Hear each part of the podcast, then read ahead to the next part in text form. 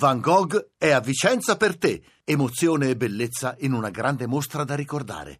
Tutto su lineadombra.it. Main sponsor Segafredo Zanetti. Adesso vi leggo rapidamente alcuni titoli sull'Ocse. Eh, ci apre il mattino. L'Ocse, il Sud un anno indietro. L'organizzazione lancia un allarme sulle competenze, ma promuove la riforma di scuola, Jobs Act e Industria 4.0. Il rapporto studenti campani in ritardo, high tech, il lavoro, non, il lavoro c'è, i laureati no. La Sicilia, Ocse, pochi laureati nell'istruzione, il Sud, eh, eh, il Sud un anno indietro il fondo del Gazzettino di Venezia, che non vi leggo, di Oscar Giannino, intitolato così Pochi laureati nel paese che non investe nei giovani. A centropagina sull'avvenire il deficit di competenze frena giovani e paese. Il libero, infine, studenti somari per colpa dei prof. I laureati italiani sono pochi e impreparati. Va bene, archiviamo questo argomento e passiamo al prossimo approfondimento. Abbiamo in linea Laila Padovani da Las Vegas. Signora Padovani, buonasera. Buonasera, sono qui.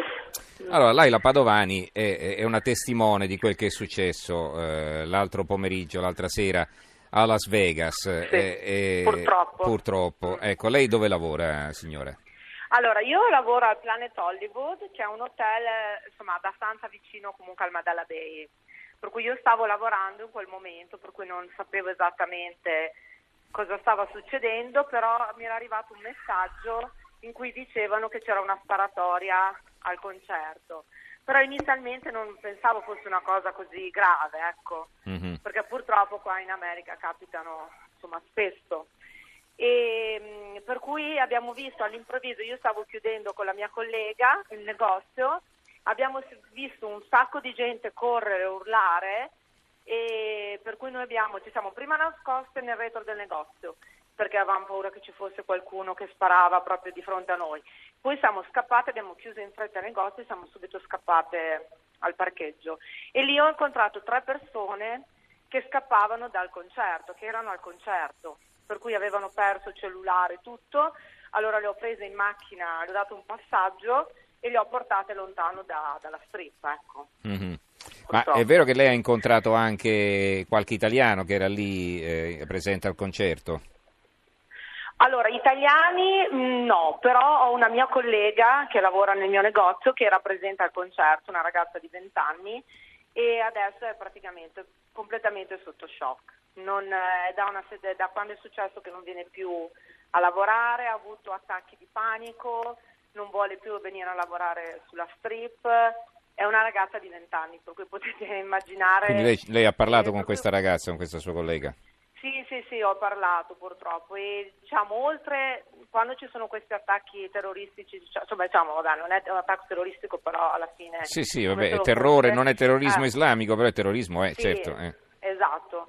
E, oltre diciamo ai morti evidentemente, quella è la cosa peggiore, però proprio questa questo terrore che viene soprattutto nei giovani che dopo hanno paura di fare qualunque cosa. Adesso questa ragazza non vuole più uscire di casa, non vuole più andare in posti affollati, non vuole andare dove ci sono dei parcheggi coperti, per cui cioè, oltre diciamo, a, al, diciamo, alla tragedia delle persone morte è anche diciamo, un pochino spezzare la spensieratezza dei, dei ragazzi giovani ecco, soprattutto. Mm-hmm. Mm. Senta, lì a Las Vegas adesso eh, sì? immagino, va bene, sono passati alcuni giorni e eh, più o meno sarà stata ripristinata, immagino, la viabilità, è tutto ritornato più o meno normale, sì, no? Sì, mm. è tutto diciamo tornato alla, diciamo, apparentemente alla normalità. Mm-hmm. C'è molta più polizia in giro, per cui anche alla mattina quando io vado a lavorare c'è polizia ovunque, che normalmente non ce n'è così tanto, o perlomeno almeno non è visibile perché dicono che ci sono molti eh, poliziotti in borghese. Però diciamo in questi giorni è proprio davanti a ogni casino, ogni hotel ci sono almeno 3-4 macchine della polizia. E logicamente la gente è scossa, soprattutto gli abitanti di Las Vegas, i turisti magari un po' meno perché comunque abbiamo turisti da tutto il mondo, molti asiatici, molte persone che comunque vivono molto lontano da qui e magari sì, sono stati toccati diciamo, marginalmente ecco, dalla, mm-hmm da, da, quello che è successo. Però comunque l'atmosfera è comunque un po' cambiata, soprattutto per la, proprio per le persone che abitano a Las Vegas, c'è molta più, come si può dire, neanche paura, perché comunque la paura purtroppo bisogna vincerla, anche oggi sto andando al lavoro e tra tra dieci minuti inizio. E, però c'è comunque molto, prima di tutto non sappiamo il, il perché, ammesso che si possa dire, trovare un perché per una tragedia del genere. Però insomma, ci sono ancora ecco, molti interrogativi a cui, a cui rispondere. Lei da tanto tempo vive lì a Las Vegas? Sono tre anni che mm. abito qui. E come si trova? Trasfer- no, mi trovo molto bene, diciamo, fino a questo momento comunque è una città abbastanza sicura rispetto ad altre città de- degli Stati Uniti, è una città comunque, insomma, non ho mai avuto paura, diciamo. E dopo questa cosa un po' di più, però purtroppo cioè non, la vita non, non, si può fermare per, una, per, un attacco del genere, perché comunque purtroppo abbiamo visto anche le ultime cose che sono successe in Europa, può succedere mm-hmm. ovunque. Certo. Senta, qui in Europa, lei forse non lo sa, ma insomma in Italia tutti i giornali hanno parlato a lungo anche del fatto che ci sono troppe armi in circolazione, eccetera. Sì. Allora, ne, ne, hanno parlato anche la TV, sì, ne hanno parlato anche mm. sulle TV americane, però le chiedo, la gente, la gente comune discute di questo argomento, cioè se ne parla tra americani? Sì, sì, no, allora, se ne parla sicuramente, anch'io sono uscita con alcuni amici americani anche proprio il giorno dopo della tragedia e per forza se ne parla. Allora, ho alcuni amici che comunque mh, mm, cioè, sono d'accordo sul fatto che bisogna almeno regolamentare il possesso delle armi, se non proprio eliminarlo, che penso che sarà impossibile eliminarlo qua negli Stati Uniti, però almeno regolamentarlo e fare in modo che almeno non si possano avere, cioè, questa persona aveva comunque cinqu- più di 50 armi, per cui Beh, non è un po' esagerato. Difesa, mm-hmm. Esatto. E però purtroppo non le nascondo che ci sono moltissimi americani che vedono il diritto ad avere, a possedere le armi come un diritto intoccabile. È qualcosa, mh, probabilmente noi europei non riusciamo a, a, capirlo fino in fondo, ci sembra assurdo perché non appartiene alla nostra realtà, alla nostra cultura. Mm-hmm. Però molti americani sostengono che comunque avere un'arma è un diritto cioè non è un, mm-hmm. un, pericolo averla, è un diritto che è intoccabile. Per cui io ho idea che sarà molto difficile riuscire a regolarizzare, per cui penso che bisogna, occorra fare altre cose come diciamo tamponare per tamponare le emergenze, come non so, più metal detector, più più sicurezze magari, come magari cioè, io sono stata spesso in Medio Oriente eh, sono stata in Giordania, Israele e comunque in ogni centro commerciale, in ogni hotel ci sono metal detector all'entrata. Mm-hmm. Per cui penso che questa forse sia la cosa per tamponare l'emergenza adesso.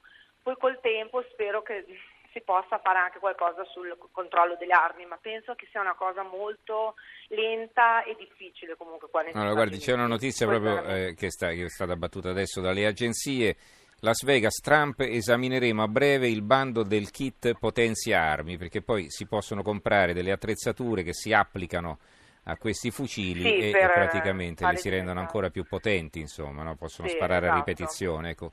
Si parla mm. del bando di questi kit potenzia armi, è già una cosa. Speriamo, speriamo eh, che almeno questo, perché sì, diciamo, se non avesse avuto queste armi così potenti, magari avrebbe ammazzato comunque alcune persone, ma non 60 come purtroppo ha certo, ammazzato. Forse sarebbe stato anche mm. fermato prima.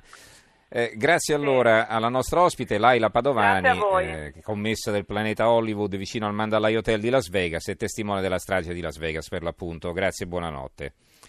Allora, ehm, vi leggo i titoli su eh, Cesare Battisti e poi eh, passeremo al giornale radio dell'Una, Alberico Giostra è già qui accanto a me per condurlo. Allora, il quotidiano nazionale, il giorno della nazione, Resto e Carlino, Battisti sfida l'Italia, ma che estradizione? Io qui sono protetto. Pressing di Alfano e Orlando sul Brasile. Il giornale ha una foto di Battisti su una, su una sdraio al mare, eh, schiaffo di Battisti all'Italia, non temo l'estradizione, l'arroganza del terrorista. Il secolo XIX l'Italia presse il Brasile, ora estradate Battisti, ma il tentato viaggio in Bolivia forse era solo una finta, l'ex terrorista se processato non può rientrare. Il governo italiano ritiene possibile l'estradizione di Cesare Battisti e diventa sempre più incalzante il pressing sulle autorità brasiliane, ma forse la tentata fuga è stata solo una messa in scena proprio per evitare l'estradizione accusato di esportazione illegale di valuta, con il procedimento in corso non può essere consegnato. Vedete che poi uno se le inventa tutte per scamparla, però avete sentito ieri sera che, insomma, da un punto di vista legale, eh, la decisione del presidente Lula può essere anche ribaltata dall'attuale presidente Temer. Quindi l'Italia continua a fare pressione. Vedremo che effetto avranno eh, queste, queste, appunto, questi, questi tentativi del governo italiano di assicurare alla giustizia il terrorista latitante. Allora ci fermiamo per dare spazio al giornale radio, subito dopo torneremo, vi leggerò i titoli sullo Ius Soli, ce ne sono molti, e poi faremo questo collegamento come preannunciato con il Giappone per parlare eh, del premio Nobel alla letteratura a Kazuo Ishiguro. Allora ci risentiamo fra 3-4 minuti circa, tra poco.